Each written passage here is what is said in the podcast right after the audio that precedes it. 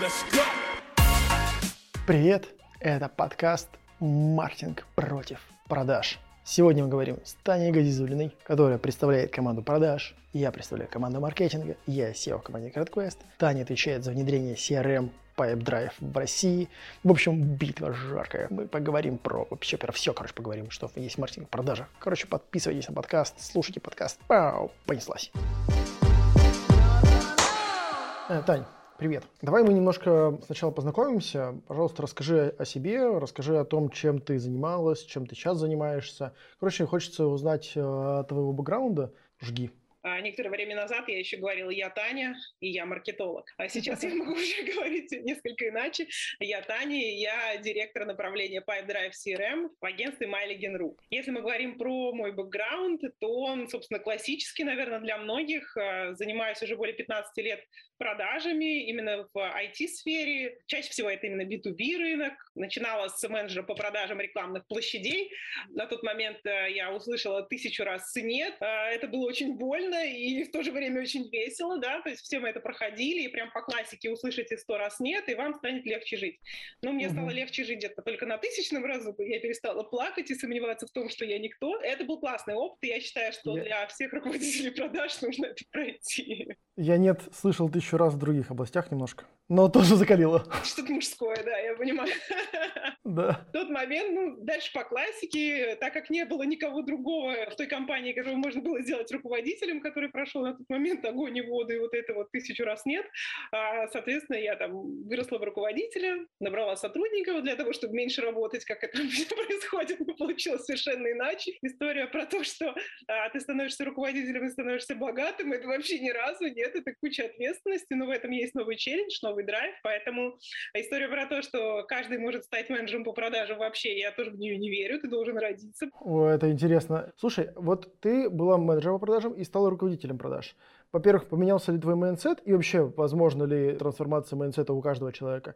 И второе, это вообще про, можно ли стать менеджером по продажам каждому? Почему нет? Начнем с конца, да, то есть поменялся mindset, ну, конечно, он поменялся, безусловно, поменялись приоритеты, да, если раньше в приоритетах стояло быстро ответить клиенту, то потом поменялось в приоритете быстро обучить менеджеров, быстро набрать тех людей, которые способны стать менеджерами, наладить процессы для того, чтобы все-таки ты занимался управленческой деятельностью, а не всем тем же самым, ну и плюс сотрудники, да, все-таки ты меняешь абсолютно режим своей жизни, у тебя меняются приоритеты, ты выделяешь тех клиентов, с которыми ты будешь работать, ты отделяешь от сердца тех клиентов, которых нужно передать своим менеджерам, чтобы они росли, да, тут такие вот еще истории человеческие происходят. Mm-hmm. Ну и в целом, мне кажется, у тебя нацеленность несколько на другое. Если до этого ты занимался тем, что так, надо пойти на кучу тренингов, как научиться говорить, продавать, да, да. как там, не знаю, держать оборону, натиски, все такое, то дальше ты уже начинаешь учиться тому, как управлять людьми, что такое дисциплина, что такое самодисциплина, как взаимодействовать с подчиненными, чтобы они росли, мотивировались, и я очень люблю слово,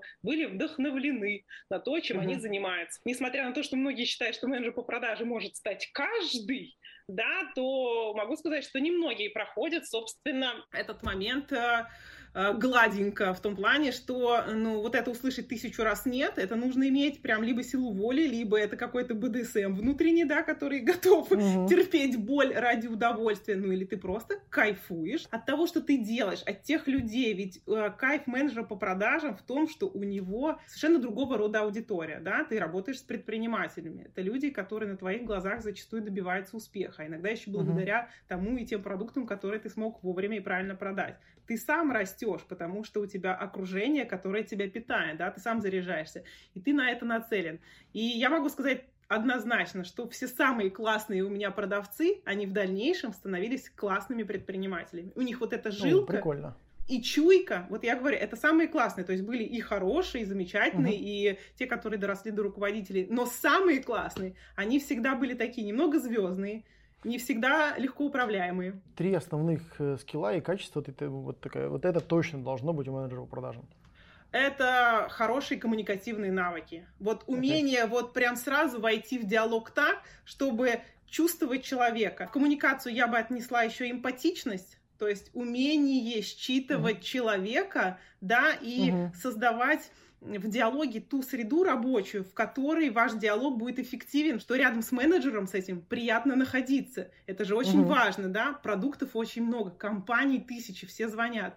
Но выбираем зачастую ведь не только по цене. Ну, не только, я скажу, да, зачастую и по этому принципу, но просто потому, да. что тебя этот человек убедил, тебе с ним комфортно, легко, ты чувствуешь, что ты можешь ему доверять, ты не испытываешь угу. негативных эмоций, не знаю, жалости или наоборот каких-то отторжений, да, тебе хочется с ним говорить, общаться и дальше строить свою компанию. Поэтому коммуникативные навыки у менеджеров по продажам ну, это must have, все остальное называется можно научить. Это первое. Второе, это самодисциплина. Вот я здесь полностью согласна с Борисом Николаенко. Мне он дико нравится, чисто как спикер и как руководитель, mm-hmm. это правда. Я Добрый люблю учиться у людей, которые мне действительно эмпатичны сами по себе. Так вот, самодисциплина, mm-hmm. умение отделять важное от неважного, потому что у менеджера есть ресурс, да, он там определен рабочими часами твоей компании, компании твоих клиентов, и умение mm-hmm. выжать из этого максимум, да, из своего вот этого рабочего времени, ну, это круто. То есть самодисциплина или тайм-менеджмент, тут уже можно как бы в формулировках поиграть. А третий, у меня есть ощущение, что все-таки это способность учиться, потому что быстро да, схватить вот, вот материал... Плюсану, да. Да, да, да, вот быстро схватить материал о своей компании, быстро схватить, переварить материал о компании своего клиента, да, чтобы прийти на встречу опять-таки подготовленным и вести диалог, Продажи же это всегда диалог, да? Вот, вот такой, угу. способность понять, вытащить главное и тем самым предложить клиенту. Вот это, наверное, да. Поэтому коммуникации, тайм-менеджмент, способность, собственно, об, к обучению, обучаемость такая. Я, я уверен, что на самом деле как раз эти э, скиллы, про которые ты говоришь, они помогают классным менеджерам по продажам становиться предпринимателями, потому что это те же самые базовые скиллы, которые должны быть у предпринимателя. Э, умение учиться, mm-hmm. э, коммуникативные навыки, и э, ну, то, что ты говоришь про дисциплины, я называю системность. Ну, то есть это да, про системную такую э, структурированную работу видеть э, целиком. Да, ну, я бы сказала, что это такая плюс-минус универсальная формула. Понятное ну, дело, да. что есть какие-то определенные исключения. Я вот четко помню, когда занималась продажами сайтов, ну, разработкой сайтов, у нас, если на продаже был, например, программист вдруг внезапно, да, или проектировщик, которому совершенно вообще ехала, болела, чаще всего они вообще не очень-то любят людей, скажем прям. И вот это угу. вот покерфейс, он реально как-то подкупал людей. Может быть, это какой-то вызов их внутренний был. Может быть, еще какая-то, я не знаю, садомаса история, я уж не знаю, как сказать. Ну вот это вот из разряда о боже, этот клиент, он, конечно, там не стоит и ногти моего, и вообще он не особо соображает. То есть, возможно, у клиента рождалось такого, что это сидит какой-то немой гений, который через презрение может сделать что-то очень крутое для компании. Оно Подожди, продавало. я правильно тебя слышу, что разработчики тогда продавали? У меня была задача взять его, потому что, ну, на тот момент, например, технические какие-то нюансы для меня они были я сложны, понял. а м, диалог должен был более экспертным, да, или со стороны клиента сидел бы, например, представитель техслужбы. Чтобы не выглядеть угу. бледно, я брала с собой. И когда завязывал завязывался там зачастую диалог, мы могли с клиентом просто сидеть, смотреть. И да, они договорились, классно, ну и, и замечательно. Угу. Поэтому, ну и это да. добавление экспертизы в э, процесс продаж. Да, да, да, да, да. да экспертиза, да. безусловно, важна. Окей. Okay. Uh, у тебя был бэкграунд про менеджера по продажам, руководителя uh, команды продаж, про маркетинг. Uh, про маркетинг это было уже, да, это было уже в компании Куда где я занимала должность коммерческий директор, и, соответственно, у меня уже была задача такая мэчить маркетинг и продажи. И вот этот тот самый mm-hmm. миф, на самом деле, который был, я только в тот момент столкнулась, когда это стало популярным и рассказывать о том, что э, война между маркетингом и продажами это вот прям must-have в каждой компании. Если у вас этого нет, значит, вы плохо развиваетесь. Вот я могу сказать, что меня как-то Бог миловал, и у меня ни разу такого не было. Чаще всего это возникает либо, наверное, в очень-очень больших, сильно расструктурированных компаниях, mm-hmm. когда между собой руководители этих э, проектов не то, что там не дружат, они не видели друг друга, да, вот угу. какая-то единой повестки нет, каждый ее трактует по-своему, и все эти корпоративные гимны, они носят исключительно формальный вид, и красной линии такой стратегической через всю компанию ее нет. То есть такая разрозненность, она в этом смысле рождает. Каждый начинает трактовать результат своей работы по-своему, пользу по-своему трактовать для команды, для uh-huh. бизнеса. Поэтому и происходит. У нас такого не было, несмотря на то, что Кудагова было там более 50 человек, и было два офиса в Петербурге и в Москве. У нас был ну, полный, полная любовь в этом смысле. У нас скорее, знаешь, как это было? А маркетинг был а, таким исполнителем, а отдел продаж был э, заказчиком, а я как угу. третейский судья, который все это синхронизировал на уровне, да, ребят, это классная идея, а не, ребята, это давайте все-таки немножечко попозже, да. Чаще всего у нас как раз возникала история про то, что редакция, есть же еще редакция, которая да, говорит, ребята, ну сколько можно продажно, давайте о высоком. Такие, не, ребят. Мне кажется, вот я часто слышу такой сетап, когда угу. а, продажи являются заказчиком у маркетинга каких-то движух, экшена, там, ивентов и так далее, mm-hmm. вебинаров и прочего. А, ну, давай для того, чтобы полностью закончить э, с бэкграундом, потому что у меня уже mm-hmm. вот к некоторым э, кейсам вопросы хочется последнее твое место, последнюю твою деятельность тоже mm-hmm. немножко осветить. Расскажи про то, чем сейчас занимаешься.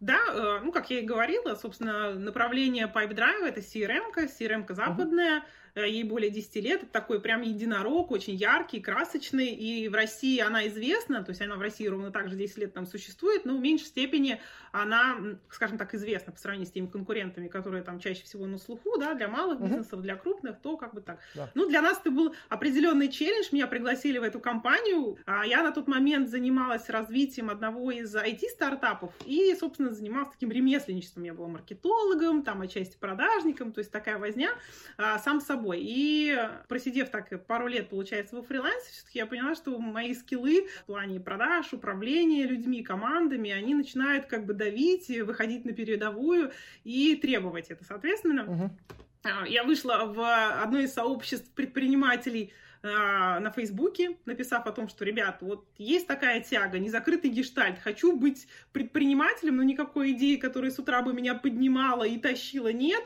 вот мои скиллы, вот раскрываю все карты, хотите такого партнера? Я вот с радостью. Мне там покидали uh-huh. в личку всякие разные предложения, там от заводов, пароходов до тех а, предложений, которые более-менее, ну, подходили под мою экспертизу. И вот одно из них было предложение от собственника агентства Mail.ru, от Юлии, она говорит, ну, вот хочешь попробовать? Вот у нас есть такое направление, мы его открываем, у нас есть определенные обязательства перед а, главной компанией, ну и в то же время есть э, как бы опыт по внедрению всяких SaaS-продуктов. Хочешь? Я так, м?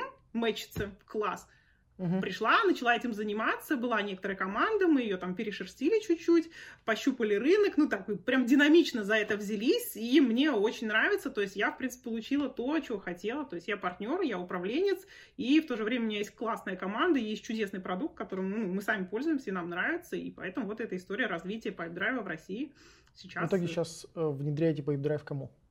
Сейчас внедряем в первую очередь это компании, которые сами являются такими B2B в IT-сегменте. То есть они, оказывается, uh-huh. какие-то проектные работы, они внедряют, не знаю, цоды, они ставят а, серваки для крупных компаний, они ведут какие-то инженерные проекты. То есть это такой бутиковый зачастую а, бизнес, да, но с высоким средним чеком. Для них, соответственно, uh-huh. компания которая э, предлагает там CRM-систему, которая чуть выше по рынку, но зато имеет определенные преимущества, там, не знаю, интеграции с западными сервисами, в принципе, наглядность, и нет у них языкового барьера, русский, английский без разницы, то это в первую очередь наши клиенты. Во вторую угу. очередь это стартапы, IT-стартапы, которые делаются там в России, в СНГ, но очень хотят стать мировыми. Зарубежный да? рынок. Да, да, да, да. То есть им зарубежный рынок актуален, поэтому интеграция с зарубежными сервисами им тоже очень классно ложится. Ну и третье, это бизнес, всякие акселераторы для стартапов стартапов, для которых, собственно, это тоже все очень дружно ложится. Uh-huh. Но мы их скорее в виде партнеров таких вот рассматриваем. Поэтому вот такой uh-huh. вот сегмент.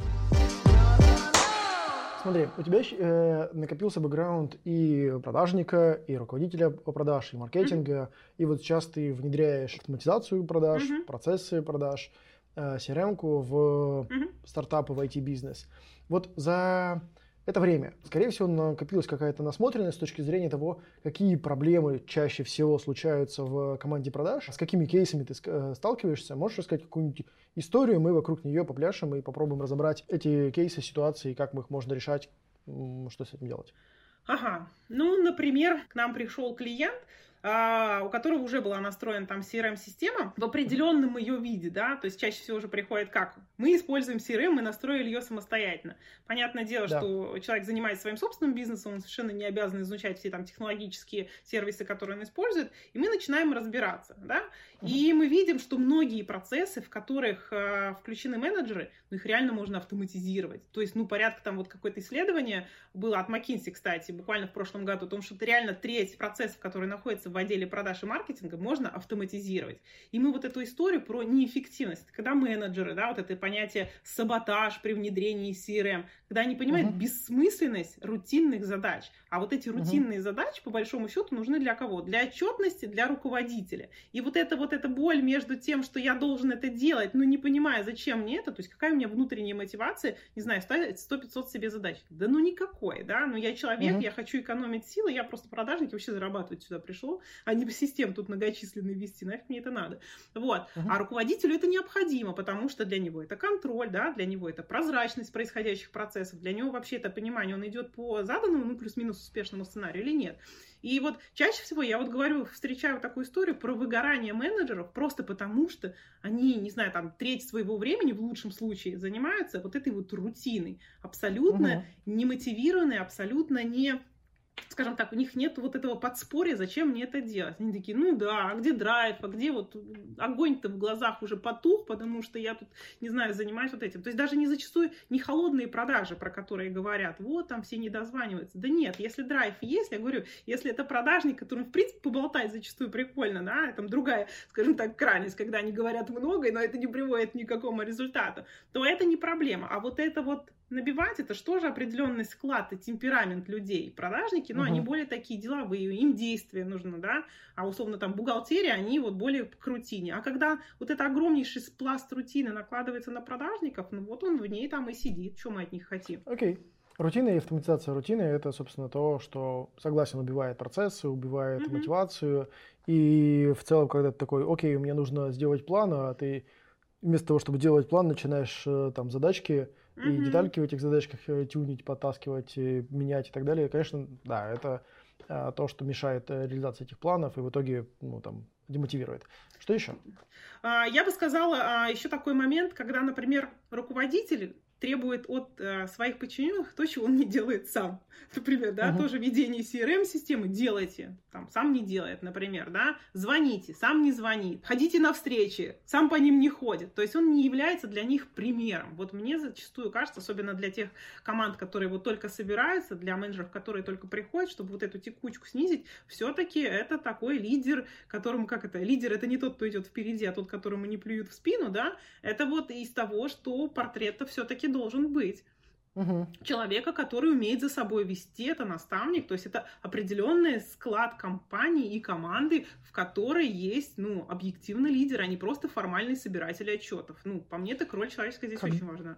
Да, когда ты вот работаешь э, с командами э, вот под лидером, который продает, который, ну, как бы задает и темп, и толк, вот это SEO или это роб, или это кто? Вот внутри тех проектов, с которыми ты сейчас Ой, работаешь. Я могу сказать, конечно же, в первую очередь это SEO. Но если SEO mm. это не на уровне инвестор, да, а SEO это как сам евангелист. Ну да, я, да, да. Да, я вот могу сказать по своему опыту однозначно, если в самом лидере, да, в SEO нет вот этой энергии, когда он сам от своего продукта не прется, ну бывает же, да, через 7 лет человек просто, ну, выгорает, да, он уже видит, что у него все процессы поставлены. Он затухает, а команде-то откуда вот эту энергию и смысл вот этого всего существования брать, кроме как транслировать? Им что, книгу продаж или миссию перечитывать, как Библию? А, нет, им нужен постоянный заряд. Поэтому, когда у SEO затухает взгляд, когда у него самого уже такая, ну, апатия, скажем так, на свой бизнес, ну, я вижу, как угу. падают показатели, потому что это начинает транслироваться сверху вниз, да, потом это руководители не видят смысла, или каждый раз, когда они говорят, у нас повысилось на 10%, у нас там все разговоры, короче, вокруг одних и тех же цифр, да, но да,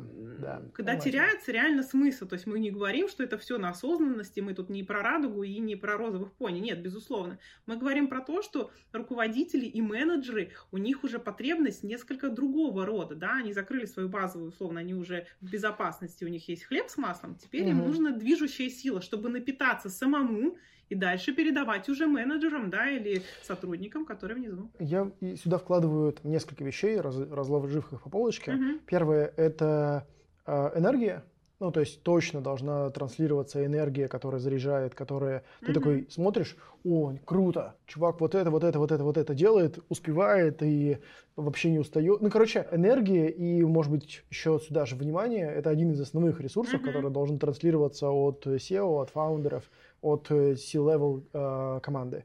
А вторая штука – это содержание. Ну, то есть, если у тебя нет э, содержание в смысле, такое для меня очень емкое слово, в которое входит миссия, видение, цели, ну то есть какой-то импакт какого-то содержания, которое позволяет тебе понимать, чтобы что ты это делаешь, потому что, как ты правильно сказал, как только базовые потребности закрыты, и начинаются появляться вот эти вот более верхние потребности. А зачем я встаю? Потому что по факту там выгорание происходит из-за двух причин. Первая причина – это когда у тебя э, не получается, в смысле ты делаешь рутинную работу день ото дня, день ото дня, и она не меняется. К слову сказать про менеджеров по продажам, которые 30% времени делают рутинную работу, и это не дает результата в виде тех целей, которые поставили. А второе, это когда нету цикла достижения целей. И то, и другое, на самом деле, это про содержание. Ну, то есть у тебя должна быть не только рутина, а еще какой-то смысл mm-hmm. в этих действиях, в там, гипотезах, которые тестируешь, в продажах, которые делаешь, чтобы что ты э, делаешь, как, как ты меняешь э, клиента, как ты меняешь его жизнь, как ты меняешь в итоге мир и так далее. И второе, это про достижение целей, которые, собственно, тоже являются частью содержания. Зачем ты достигаешь эти цели? Как, ну, какой большой цели они ведут? Да, это еще и про получение обратной связи. Ведь зачастую угу. людям, а, помимо там критики, да, или похвалы, ну, им просто требуется как бы реакция, да, на то, что он делает. Он делает, он в ту сторону, не в ту. Вообще эти цифры кому-то нужны, не нужны. То есть, когда вот потеря смысла действительно ориентиров происходит, тогда и теряется градус, тогда расфокус фокус происходит, да, а так, если угу. говорят, ну и плюс про достижение цели, да, про рутину, там скорее, знаешь, какая история? Про то, что люди зачастую ставят, и как это, один из вариантов выгорания, да, когда цель настолько призрачно, да, что она уже похожа не на цель, а больше на мечту. И вот этот разрыв mm. между точкой А и точкой Б настолько велик, и кажется, что он непреодолим. Поэтому, когда декомпозиция вот этой цели идет на конкретные задачи, ты можешь, ага, я достиг, первый шаг сделал, так, мне да. осталось еще 9, да, 8, 7, 6. То есть ты видишь, что ты идешь как это, правильной дорогой идут товарищи, да? То есть когда есть вот это подтверждение, что я делаю все верно, и есть обратная связь. Здесь еще ведь да, руководитель, да, он же да. отчасти еще и как, ну, как психолог, да, как человек, который коуч. умеет... Ну, коуч, хорошо, давай, ладно. Я к тому, что здесь же нужно четко понимать, какая у людей мотивация, у той команды, которая есть. Вернее, у каждого отдельного персонажа. Есть же как это, мотивация от и мотивация к. Кому-то важно очень сохранить себя от всяких бед, поэтому он будет делать все все то, чтобы его не наказали, да, а для да. кого-то он готов, там, не знаю, по шапке каждый день получать, но зато он знает, для чего он это делает. И научиться вот этот диалог построить таким образом, чтобы это работало, да, я понимаю, что в небольших, наверное, командах, когда можно дотянуться до каждого сотрудника, да, ну, либо если большая корпорация, то выстроить такую систему мотивации, которая действительно будет работать тебе во благо, насколько mm-hmm. это возможно, да, понимая, не знаю, там, техподдержка, это про мотивацию от, лишь бы нас не наказали, да, а, мотивация к у менеджеров по продажам, скажем, лишь бы было больше, да, и ты начинаешь подбирать, тот ли человек не тот, да, та мотивация или не та. Тогда ты начинаешь этим управлять. Я, кстати, не, не согласен с тобой, что техподдержка это мотивация от, лишь бы не наказали. У нас э, э строится по-другому. Техподдержка это для того, чтобы клиент э, достиг успеха, получил какой-то success внутри продукта и так далее. Ну, Но mm-hmm. что не хочу выходить mm-hmm. от э, темы. Фактически у нас такая дискуссия сейчас а, роль SEO в продажах, да? Ну, да, ты спросил. Вернуться к, да, вернуться к этому вопросу. Как часто ты видишь ситуацию, когда SEO такой, окей, идем продавать? и погнали. Ну, когда он сам продает, и погнали. Не, не, так, вот, вот, не, как часто, в смысле, вот в этих э, кейсах, есть ли такие ситуации, когда этого не случается? В тех кейсах, которые ты видел? Слушай, ну а это чаще всего, знаешь, каким командам относится? К стартапам, которые организованы mm. айтишниками. Да, вот mm-hmm. у них как раз вот эта история расшевелить себя на продукт очень сложно. Они готовы его доводить вот прям до блеска, долго, а, как это, его холить или леять, лишь бы никто не увидел его шероховатостей. Oh, да. Вот, и вот, вот этот вот, мне пока еще стыдно, мне еще пока стыдно, да, продукт уже сто лет, а он все еще не на рынке, да, а, тогда да, Обожаю фразу, э, что если ты выпустил э, первую версию продукта, который ты гордишься, ты сделал что-то не так. Да-да-да, это, по-моему, основатель LinkedIn сделал. Э, вообще кайф, вообще кайф. Когда ты, в этот момент ты начинаешь такой, окей, подожди, а почему э, я делаю что-то, что, ну, как бы вылизываю до, до безобразия, до совершенства? Mm-hmm. Нет, иди прямо сейчас продавать, желательно в момент, когда продукт еще не существует. Слушай, Но... я бы здесь, знаешь, какой комментарий да. добавила? Здесь есть важный момент, ведь как э, один из моих друзей в Фейсбуке сказал, что, э, вы знаете, только MVP — это реально минимально работающий продукт, а если вы выходите на рынок кроссовок, то не надо туда выходить с MVP в виде лаптей, мм. это уже должны быть кроссовки. Зачастую просто в MVP понимать минимально жизнеспособный, он там вообще не менее жизнеспособный на том рынке, на котором ты выходишь. То есть здесь тоже очень важно думать. Иногда как раз это крайняя сторона, зачастую CEO, которые в продажах. Давайте, давайте, там, там разберемся из разряда. Okay. Такие вот, знаешь, okay. крайности. Чтобы не уходить далеко. Mm-hmm. А вот если говорить не про стартапы, все-таки уже про выросший бизнес. Mm-hmm. А, как SEO выстраивает взаимодействие с продажами. Как вот происходит вот это вот э, наставничество или давание энергии или mm-hmm. наработка опыта команды продаж ну, там, силами SEO? Вот что ты видишь? Слушай, ну, силами прям SEO это, скорее всего, какая-то очень минимальная или начальная стадия, я имею в виду минимальная команда, или mm. это какая-то начальная стадия. Ведь чаще всего, если команда, ну, хотя бы там уже, ну, достигает хоть какого-то а, объема первоначальных продаж, то есть когда уже SEO попродавал сам и получил ответ от рынка, что, в принципе, наверное, это жизнеспособная история, он берет uh-huh. хотя бы какого-то продажника, да. Мы не говорим про то, что вот он статусный, да, какой-то, или он прям супер экспертный, но Давай. он уже делегирует это. Давай я тебе пример приведу. Да. Я расскажу, как у нас. Uh, у нас внутри команды продаж есть ролевки. Два варианта. Первый вариант, когда мы берем видеозапись э, демо uh, продукта менеджером и разбираем эту видеозапись по определенному алгоритму, оценивая, что было хорошо, что плохо, э, что можно улучшить. И второй вариант, когда есть э, кто-то внутри продаж, притворяющийся клиентом, ну, то есть у нас есть клиент, мы вот берем Э, его, например, сайт, и кто-то притворяется этим клиентом, и, собственно, такой, продайте. Mm-hmm. Вот, и кто-то из команды продает. Я стараюсь раз в, в месяц, иногда реже, иногда чаще, приходить в, вот на эти ролевки и выступать в роли менеджера по продажам. Mm-hmm. Вот. Я поняла, о чем а. ты. И, О, они, угу. и, и они меня оценивают точно так же, как и всех остальных менеджеров угу. по продажам. Кажется, я далеко не всегда получаю лучшие оценки, Э, но, тем не менее, это возможность и мне как бы тренироваться и получать обратную связь, и вообще быть как бы в контексте э, того, что происходит в продажах, и менеджеру по продажам, и в целом команде э, рефлексировать с точки зрения того, о, вот здесь вот это вот можно mm-hmm. сделать, о, вот здесь вот это можно сделать и так далее. Тем более, что Э, так или иначе есть какая-то насмотренность и в смысле изучаем клиентов и их опыт, какие-то сценарии, которые они используют mm-hmm. или не используют.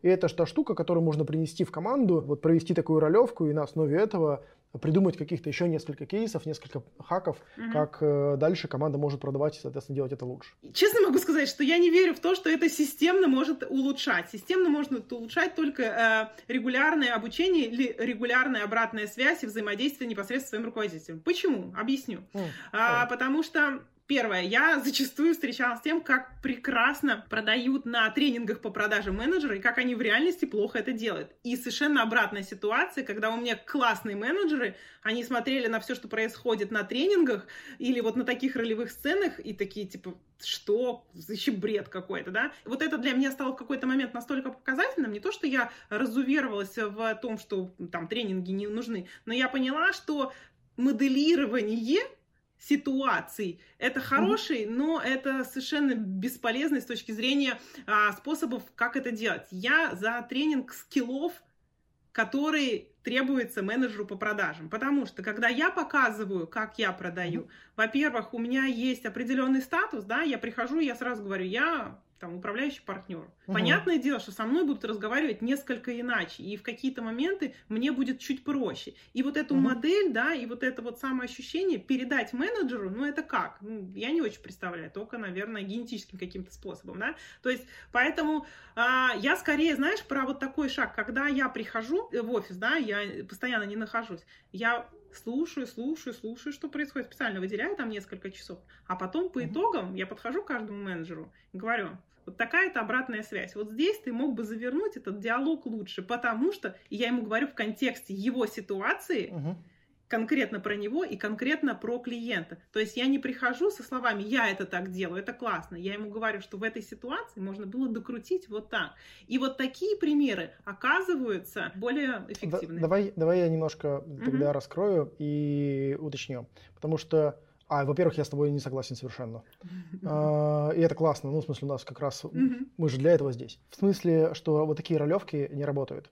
А, но для того, чтобы ты поняла меня чуть лучше, чуть больше контекста. Во-первых, ролевки, о которых я тебе говорю, вот их два варианта. Первый – это когда менеджер продавал клиенту, у нас всегда есть записи. И, собственно, первый вариант смотрится запись и отслушивается ровно запись продажи менеджером и клиентом. Ну, это другое. Окей? Мгм.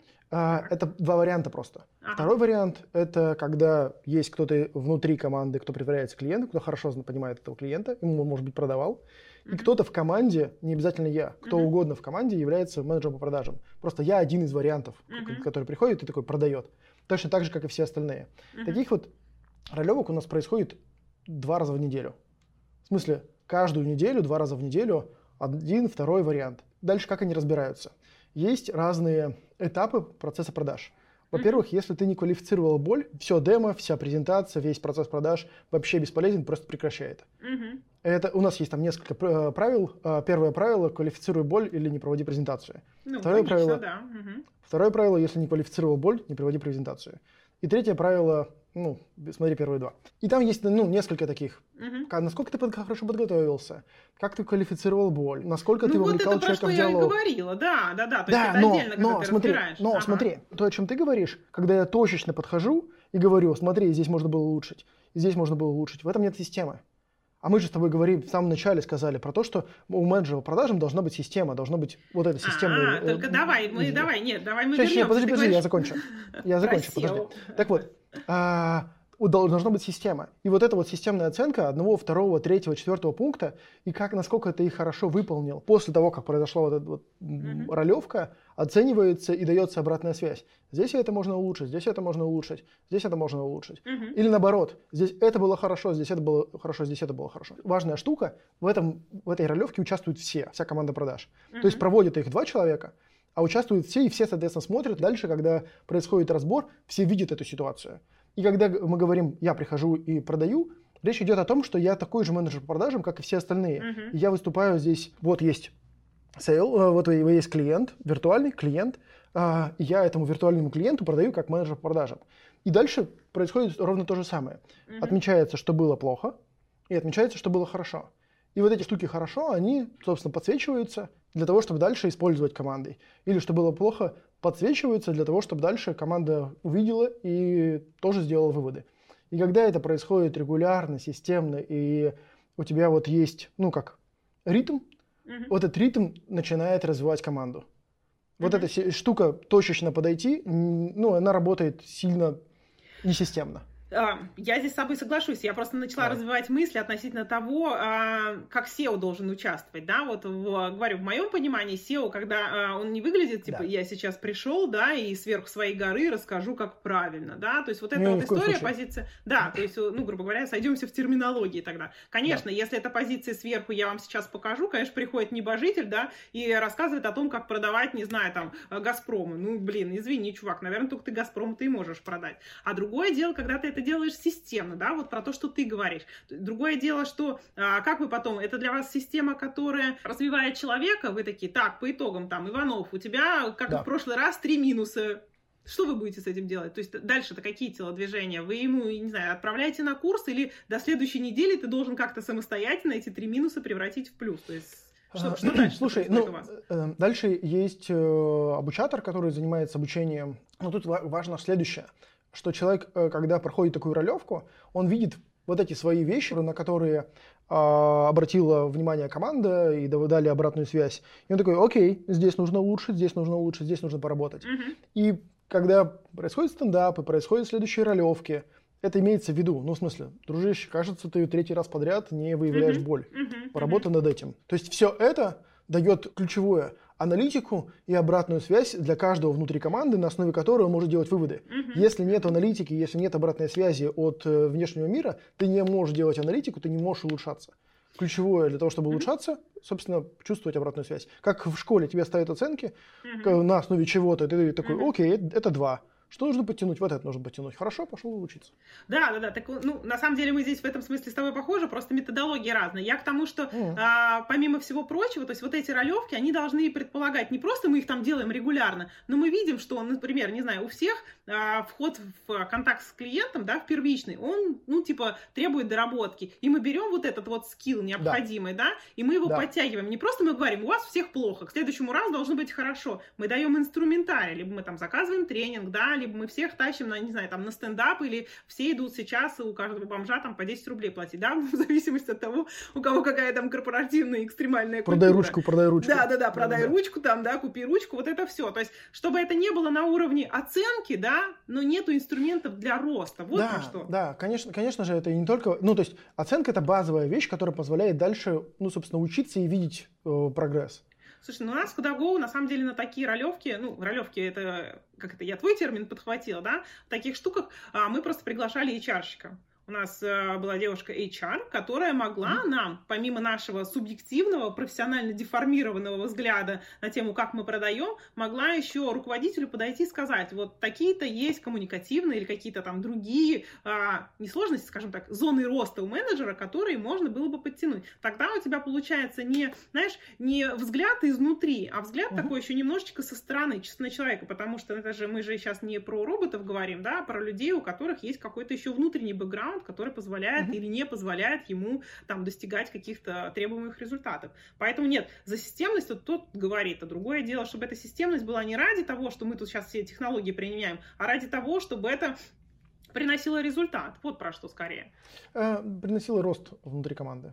То есть ключевая штука здесь рост внутри команды, растет команда, растут продажи, растут показатели, растет, растет бизнес. Все очень просто. И в этом смысле роль SEO, если мы вернемся к изначальному вопросу, в том, чтобы команда росла. Ну, то есть, когда ты говоришь про какое-то содержание, говоришь про какие-то цели, mm-hmm. даешь какую-то обратную связь и опыт, ключевая цель здесь в том, чтобы команда росла. Слушай, ну это звучит да. хорошо, но есть ощущение, что не единая цель, как а, для всех компаний, что типа рост команды, да, а может быть наоборот их сокращение с точки зрения того, что нас будет рост меньше. Не в смысле не расширение команды, рост в смысле рост э, качества уровня команды, рост э, компетенции команды, я это имею в виду. Ну, да, если это требуется, если у SEO нет задач побыстрее продаться, да, и там совершенно другая задача, скажем так, okay. такие части вещи тоже происходят. Поэтому, Согласен. Поэтому в классическом Согласен. понимании, да, рост. У тебя а, роль э, лидера продаж, у тебя роль маркетолога. Сейчас ты приходишь mm-hmm. в компании, в IT-компании для того, чтобы помогать им выстраивать продажи. Какие ты видишь конфликты между э, продажами и маркетингом?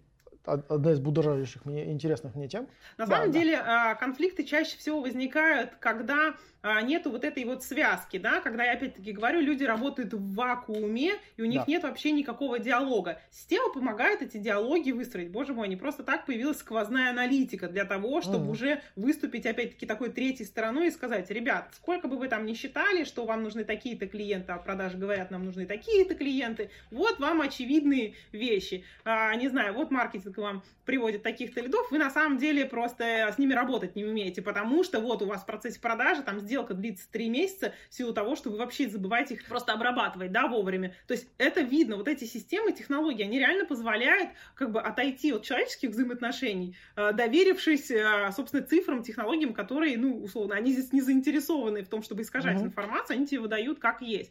Поэтому из проблем я бы, наверное, сказала так, когда под маркетингом понимают а, скорее вот это информационное присутствие компании, mm. когда маркетинг не оцифровывают и а, передают ему задачу такую по увеличению известности, да, даже пиарщики, в принципе, плюс-минус научились уже считать пруф о своей деятельности, да, так или иначе, а вот а, зачастую маркетологи, они нет. Плюс, когда маркетинг настолько зарыт вот в, своей, а, в своих компетенциях, типа, мы вот узкоспециализированы, наша задача пригнать лиды, вот они это услышали угу. и все, то есть они не вовлечены да. в компанию. В какой-то момент все-таки я пришла тоже к такой идее, что правильнее, наверное, нанять эмпатичного маркетолога, которому реально интересен твой продукт, нежели а, маркетолога, который просто топ-супер специалист, потому что зачастую компетенции это можно докупить, их можно там, не знаю, нанять еще подрядчиков дополнительных, да, но если маркетолог не проникнут внутри идеи самой бизнеса, да, с точки зрения, угу. какие еще он рынки видит, да, какие еще способы коммуникации с аудиторией, да, то есть если он не смотрит широко, он смотрит глазами бизнеса, а не глазами технологий. Потому что, когда смотрят глазами технологий, вот у меня там есть 18 инструментов маркетинга, я их сейчас все задействую. Там уже не стоит вопрос о том, что, а нужны ли они, да, а может быть мы выйдем в какой-то, поищем такую ценность, да, или так ее сформулируем, что нам не надо будет 18 инструментов использовать, нам не надо будет количественно заходить. Мы можем достичь качественно, использовать 3-4 инструмента, но зато их докрутим до такой степени, что это будет, ну, вот полный матч аудитории, uh-huh. маркетинга и продаж. Наверное, это отчасти, я не знаю сказать, компетенция или нет, но все-таки, когда маркетолог это не просто СММщик, да, зачастую же сейчас это путают, наверное, скажем так, на языке больше где-то предпринимателей в микробизнесе, они считают, что маркетолог это типа СММщик, да, или СММщик считает, он маркетолог. Нет, ну давайте шире смотреть, все-таки у маркетинга задача формировать спрос, да, приводить тех клиентов, которые а, необходимы команде, да, увидеть эти рынки и уметь в них войти. То есть вот это все, чтобы создать спрос на тот продукт, который существует. Когда мыслится идеями бизнеса, когда есть цель бизнеса, и она декомпозирована на маркетинг и на продажи, тогда проблем нет. Когда цель бизнеса не сформулирована в цифрах, не сформулирована стратегически, тогда каждый мыслит инструментариями. Тогда в маркетинге лиды, а в продажах выручка. И как они между собой, ну вот напрямую они никак не сочетаются. А угу. лиды, если э, средний чек должен быть таким, поэтому портрет должен быть таким, поэтому именно такие рынки, потому что продажи с этими работают, и это, не знаю, э, выгоднее и маржинальнее для бизнеса, тогда уже строится диалог. Когда в параллель, угу. тогда его и нет. Супер согласен с тобой насчет э, мостов. Э, если мосты разрушены между маркетингом и продажами, то в итоге это приводит к плачевным результатам. У нас есть такой термин локальные колодцы. Ну, то есть, когда ты выстраиваешь какие-то процессы внутри команды, метрики и так далее, и так далее, в итоге формируются естественным каким-то путем локальные колодцы. Ну, просто потому что каждый mm-hmm. человек начинает думать внутри зоны своей э, ответственности. Это естественно, и это, с этим ничего не поделаешь, потому что ну, человек не может думать сразу про все. Есть ну, это, это вот моя да. зона вот моя да. зона, я, я туда вот э, перформлю. Есть зона маркетинга, и внутри там тоже много и lead generation, и прогрев лидов, и там тестирование каких-то гипотез э, в контенте и так далее, и так далее. Вот. И в продажах есть тоже зона, вот мы получили лида, мы должны их э, э, вырастить и, собственно, продать. И вот, вот появление таких локальных э, колодцев, оно, разумеется, разрушает коммуникацию. И вот часто приходится вот строить мосты каким-то искусственным путем, добавлять какие-то процессы для того, чтобы вот эти вот локальные колодцы, между ними были мостики. Я бы здесь, знаешь, было... еще какой момент да. заметила? Давай. Зачастую вот сейчас очень популярная такая услуга маркетинговые стратегии. Наверное, ты тоже слышал, там, стратегия продаж, да? А ведь по большому счету и то, и другое является продолжением стратегии бизнеса. И ведь почему mm. еще иногда вот этого вот не происходит диалога, да, ты как говоришь, что вот эти вот колодцы, да, потому да. что создается стратегия маркетинга, создается стратегия продаж. А то, что у бизнеса нет никакой стратегии, это чаще всего вопросов и не возникает. Когда она там есть, ведь продавать можно да, по-разному. Ну, продавать можно, например, а, цель увеличить выручку, но ее можно увеличивать-то разными способами, да. Можно сказать, теперь мы продаем, не знаю, не Россию, а в Украину. Теперь угу. мы, не знаю, строим не филиальную сеть, а это франшизную. Но это совершенно угу. другой маркетинг, да, это совершенно другие продажи. Теперь мы работаем не с микробизнесом, потому что мы поняли, что вроде как стоимость его привлечения невысока, но, простите, там денег-то вообще с гулькин нос, потому что там примерно да. стоимость... Все. Но тогда это, но это стратегия с бизнеса, это когда а, руководитель компании SEO и говорит, я посмотрел, я увидел, я от продаж получил обратную связь, я от маркетинга, то есть он выступает отчасти таким третейским судьей, который говорит, я вас услышал, я человек ответственный, говорю о том, что да, нам теперь интересна Россия с точки зрения захвата, вот, не знаю, франшиз. Поняли? Да, поняли, ну, дали какую-то обратную связь, понятное дело, что не uh-huh. все там строевым шагом ходят. И тогда все пошли, ну, в, со- в соответствии с той глобальной целью, которая есть. А когда нанимается маркетолог, ему говорит, создаем э, стратегию маркетинга, он идет и где-то в вакууме ее да, безотносительно. Создает, видимо, Да, согласен так. с тобой. Это, это может быть большой проблемой. Очень сложно решить проблему, э, там, менеджеру э, по продажам, э, ропу или of маркетингу угу. про получения стратегии бизнеса. Это, собственно, немножко другой, ну, немножко другая тема и другого подкаста. Один из более точных инструментов для того, чтобы подружить маркетинг и продажи, это клиент. На самом деле, как ни странно, а, когда мы маркетинг и когда продажи пляшут вокруг клиента, а не вокруг своих целей, не вокруг своих процессов, не вокруг своих каких-то задачек, все становится на свои места. А, что я имею в виду? У меня был один э, воркшоп для нашего клиента, где mm-hmm. такие вместе с ним притащили команду маркетинга на воркшоп, притащили команду продаж на воркшоп. Отдельный, как бы, странный для меня кейс и ситуация, что они все были без включенных видеокамер. Mm-hmm. Почему, блин? Но, в общем, притащили на воркшоп и сказали, друзья, мы сегодня делаем две вещи. Первая вещь. Мы собираем ACP, Ideal Customer Profile, и мы собираем CGM, Customer Journey Map. И вот внутри этого процесса, внутри вот этого воркшопа случилась магия. Потому что про ICP э, этим владеют менеджеры по продажам. Они знают, какой клиент, они знают, какой клиент лучше покупает, у которого, у кого меньше возражений, у которого больше чек, э, у которого цикл сделки меньше. Ну, в смысле, они владельцы этой информации. Маркетинг не про это не знает ни черта, mm-hmm. если они не, вза- вза- не взаимодействуют, не, не работают с командой продаж. Вот. А CGM вот про это знает маркетинг, потому что они такие, путь пользователя, нужно, чтобы он прошел такие-то такие шаги, mm-hmm. в продажах, чтобы он прошел такие-то такие шаги. И когда они начали вместе строить одни, ну, то есть мы разбились на группы маркетологи и продажники вместе, когда они вместе начали строить вот и то, и другое, и CGM, и ACP, они услышали друг друга что, и поняли, что как бы друг без друга они не могут. Uh-huh. Ну, то есть мы, маркетологи не понимают, кому продавать, кто байер персона, а кто, ну, как бы, как, по каким характеристикам они получать и оценивать потенциально хороший это элит или нехороший, куда там таргетироваться. Короче, без этого их маркетинг на самом деле просто как бы шумиха. Mm-hmm. А, вот. И менеджеры по продажам такие, о, ни черта себе, оказывается, клиент не просто прилетает к нам э, да, с неба, да, да. оказывается, у него есть еще и там э, лестница Бена Ханта, и у него еще есть цикл принятия решений, он еще да, проходит да, по каким-то... Да, да, да. Я здесь полностью вот. с тобой согласна. Мы проводили иногда тренинги по продажам, приглашая туда маркетологов. И mm. что приятно, они сами были согласны и готовы, и они слышали, о, даже вот так.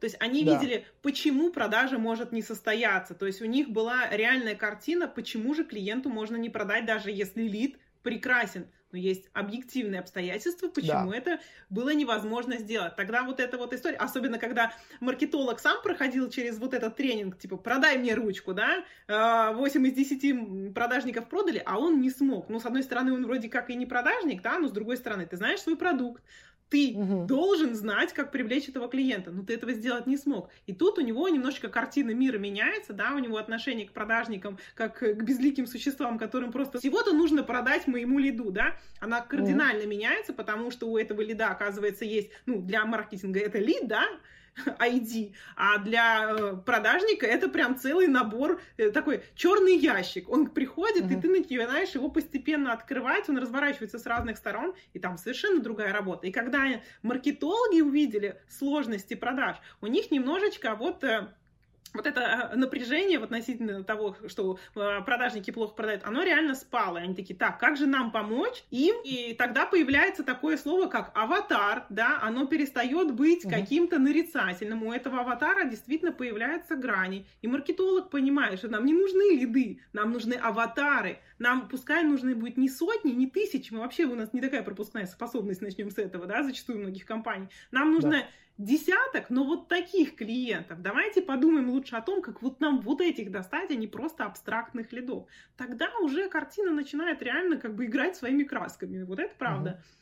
Прикольно, вот. что ты называешь байер персоны аватарами. Ну, в смысле, я имею в виду, что какая разная, разная терминология. Слушай, знаешь, да. э, у нас вот я рассказывал про ролевки, мы стараемся отправлять на эти ролевки, собственно, маркетинг, э, продуктов и так далее, для того, чтобы они как минимум слышали, вот, что происходит.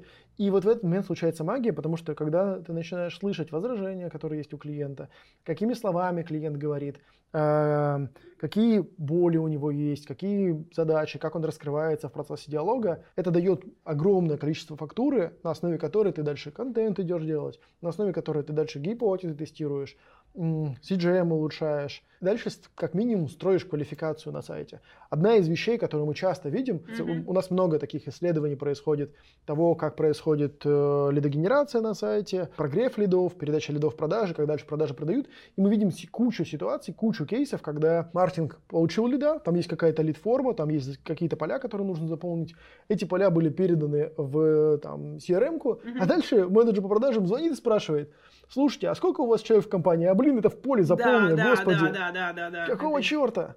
А, ты задаешь те вопросы, которые для тебя уже клиент ответил. Это первое. Второе, ну, ты на основе этой информации можешь подготовиться, и когда ты приходишь разговаривать с ну, не знаю, там, байер-персона из компании в 100 человек или из 10 человек, у тебя просто сетап твоего разговора разный. Ну вот тогда вот. вопрос к тебе. Вот тебе кажется да. тогда, да, как ты считаешь, почему же тогда происходят такие ситуации в отделе продаж, да, если, в принципе, маркетинг да. ты вот эту вот историю всю выложил, и сколько человек в компании, да, и чем она занимается, но продажник все равно это что? Это вопрос к ропу, да, или, или как? Как на твой взгляд? А, это вопрос к тем самым локальным колодцам и к тому, как вот построены взаимодействие между продажами uh-huh. и маркетинговыми продажами. Как минимум, часто э, мы видим ситуацию, когда вот на сайте эта информация собрана, а менеджер продажи просто ей, ей не владеет. Ну, то есть отсутствие консистентности данных, отсутствие данных, которые переданы там, в CRM или, uh-huh. короче, в платформу, где происходят коммуникации – их просто нет. И в итоге менеджер по продажам такой, так у меня нет этих данных, я буду их спрашивать. Это первое. Второе, это отработка вот тех самых э, сценариев, тех самых, ну, того, того самого обучения менеджеров, mm-hmm. которые помогает им такие, а, окей, надо подготовиться. Чтобы подготовиться, нужно посмотреть данные о клиенте, то нужно зайти к ним на сайт или еще что-то. Если мне кажется, такая история, вот, вот такой сценарий взаимодействия с клиентом, он закладывается на этапе обучения менеджера. Вот он при, да, пришел в компанию, да. ему говорят, вот условно, есть скрипты, да, допустим, они тебе поначалу могут помочь, но есть да. обязательные вещи, не знаю, три вопроса, которые ты должен задать. Ведь, наверное, ты сам сталкиваешься, иногда ты звонишь в компанию, в всяком случае, я когда э, конкурентный такой партизанский маркетинг делаю, я обязательно там звоню в компании, и все чаще mm-hmm. появляется вопрос, а какой оборот у вашей компании? Ты сначала такой, mm. чего?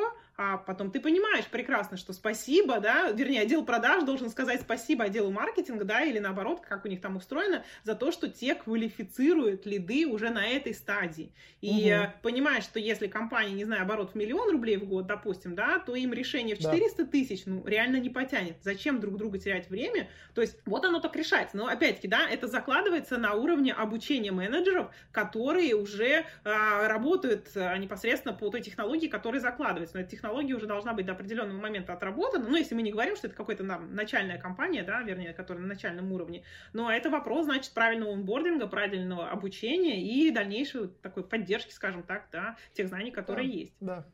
Но на самом деле эти данные, вот если мы говорим про квалификацию, их же можно решить задачами маркетинга и в итоге там э, квалифицировать и да. подсвечивать менеджерам продажам. Смотрите, вот потенциально там э, ACP, Эм, и вот с ними работаете в первую очередь. с этими давайте мы селф-сервис воронку построим, и они будут счастливы, потому что ну, там, их не тыкали.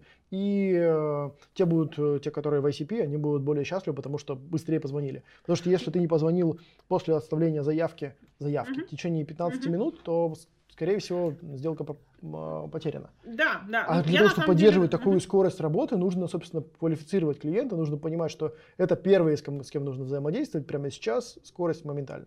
Да, ну я в этом смысле, видишь, к месту оказался. Я тоже такой технологический задрот. Я люблю вот эти всякие да. технологии, которые да, вот минимизируют негативное влияние человеческого фактора. Человек может, ну реально да. забыть, ну простите, уж мы люди, да. И если технологии позволяют это сделать, то опять-таки это насмотренность и вот это любопытство, да, или вот это желание все время мыслить как бизнес, как управленец со стороны руководителя отдела продаж, который говорит, так, ребят, что-то я смотрю, у нас одни и те же проблемы. Вы все время забываете, не знаю, там, спросить о том, откуда они нас узнали. Ну давайте это включим в такой такую операцию, без которой, не знаю, продажа или звонок не состоится. Пускай это будет поле, которое вообще никогда не закрывается в карточке клиента до тех пор, пока этот менеджер об этом не узнает. Ну, давайте поможем людям, давайте не будем отдавать это на откуп. Куча технологий, микросервисов, которые позволяют это сделать. Один, из, кстати, из последних, вот про то, что ты говорил, мне дико понравилось, мы сделали такую надстройку в CRM, когда э, поступает звонок входящий, открывается интерфейс э, сервиса, который мы подключаем, и видно, по каким ключевым запросам, если это из контекстной, например, рекламы, человек пришел. Ну, кайф, кайф. Сразу видно, да, да. в каком контексте можно разговаривать. Для Якома это вообще, по-моему, давно известно. Я, я, вообще, я вообще убежден, что а, в команду продаж нужно а, постараться отдать всю какую-то ключевую информацию клиенте. Например, вот э, там Карет собирает информацию о том, какие статьи почитал, откуда mm-hmm. пришел, какие у тебя метки, ровно то, о чем ты говоришь, а, про запросы, какие диалоги, были ли диалоги, там, количество сессий и прочее, прочее. Когда ты отдаешь эту информацию в CRM, ты собрал, у тебя все, все скомпилировано в одном месте, mm-hmm. отдаешь менеджеру там, в чате или в CRM, у менеджера есть фактура, на основе которой он может общаться. И 50% э, диалогов происходит в никуда, ровно потому, что когда менеджер звонит, он начинает с каких-то, ну, таких, знаешь, банальных, открывающих вопросов, которые э, лучше было бы не задавать. Если mm-hmm. он знает, например, условно, что человек читал, какую статью читал, он может позвонить, здравствуйте, меня зовут Дмитрий, вы э, там два, два дня назад э, читали у нас такую-то статью, мы такие-то, такие-то, помните? Он такой, а, да, помню, давайте поговорим. И вот это сильно проще, лучше конечно, открывает э, конечно. диалог и начинает коммуникацию, чем «Здравствуйте, меня зовут менеджер такой-то, такой-то, вы оставляли заявку». Где оставлял заявку? Вчера оставлял заявку. Я уже не помню ни о чем, потому что заявок дофига. Мир да. быстрый, все меняется и забывается моментально. Да, а, абсолютно. Контекст очень важен. Кстати, ты тут напомнил, как раз озвучу идею, одну из тех, которые я закинула сейчас в маркетинг. А, например, так как одним из профилей нашей там CRM-системы является в том числе и digital-агентство, я про них не рассказала, да. ну, помимо там стартапов, да, то я говорю, слушайте, ребят, где у нас digital-агентство и стартапы чаще всего себя проявляют в контент-маркетинге? VC.ru. Да. Я говорю, давайте закажем на Upwork, тогда собрать просто базу а, за последние полгода digital-агентств и стартапов, которые о себе писали. Мало того, что там будет контекст, да, тема, а, во-вторых, там будет автор, и когда мы будем обращаться в это агентство, у нас будет уже бэкграунд, на который мы сможем опереться и сказать, ребят, мы тут посчитали вашу статью, класс, вы что-то писали там про автоматизацию или маркетинг, неважно, да, тут уже как бы в зависимости от ситуации, а мы вот такие-то. То есть вот тебе идея, она на поверхности, где обитает твоя аудитория, о чем угу, она да, говорит, понял туда и заходишь без контекста. Ну, очень сложно делать входящие звонки. Либо мы, например, а, сегодня как раз попросили у нашего клиента, я говорю, слушайте, а можете порекомендовать нас вашим клиентам? То есть вот без этой протекции сейчас действительно угу. гораздо сложнее делать исходящие продажи. Вернее, если маркетолог приходит и спрашивает, ребят, чем вам еще помочь? Да, вот именно в таком диалоге, когда он выступает, опять-таки, да, да, исполнителем, а мы говорим, вы знаешь, слушай, нам вообще никак не сообразить, как зайти вот в эту аудиторию. Подумай, ведь мы же его мозг покупаем. Все остальные рекламные угу. настройки кабинета, не знаю, можно в любых других сервисах заказать, но нам-то нужен угу. его мозг, Подумай, как нам зайти в эту аудиторию. Подумай, как нам еще сделать так, чтобы у нас есть запрос. Давай, мы, мы верим в тебя. Ты клевый чувак, в маркетинге ты разбираешься, помоги нам. И если вот такой угу. диалог, да, он равноправный, он условно угу. уважительный. Мы говорим, что мы хороши в продажах, да, то есть это условно с тобой все хорошо и с тобой все хорошо, да, если мы опираемся на э, любимые терминологии коучинга, да, мы говорим, что мы верим, что ты специалист. И мы, а, ну, грубо говоря, мы знаем, что ты знаешь, что мы специалисты. Мы тебе ставим задачу и знаем, что ты ее клево решишь. Тогда mm-hmm. вот этот диалог уже звучит, ну, более, мне кажется, результативно. Хотел, знаешь, что еще? Про технологии. Mm-hmm. Коль мы пришли вот в этом направлении, про технологии. Mm-hmm. Работая с клиентами, а как часто ты видишь трансформацию из продаж в телефонах, я имею в виду холодные звонки и mm-hmm. баунд продажи, часто они переходят в какие-то текстовые мессенджер-каналы. Очень часто, особенно если менеджер понимает, что его сильная сторона именно в билетристике. И именно так. Это тоже, кстати, здесь есть две категории. Первое, а, бизнес так устроен, ну так работает, что, не знаю, фитнес-центры все приглашают к себе на просмотр, потому что они понимают, что телефонные разговоры, сколько бы ты с ним ни говорил, пока клиент не придет, не восхитится, не знаю, открытыми окнами, разговаривать да. с ним бесполезно, потому что все плюс-минус выбирают по территориальному признаку, да, по удобству, стоимость абонемента соу-соу, главное, чтобы людям там было комфортно. Вот, это первая история. А второй момент, есть реально менеджеры, которые классно переписываются и очень плохо звонят. Я говорю даже не про менеджеров. Ну, в смысле, да, понятное дело, что если ты не умеешь писать, то будет очень сложно продавать без клавиатуры. Я имею в виду скорее в целом про изменения в поведении пользователей. Сценарий, который я вижу, слушай, чаще да, всего как, это... Что меняется?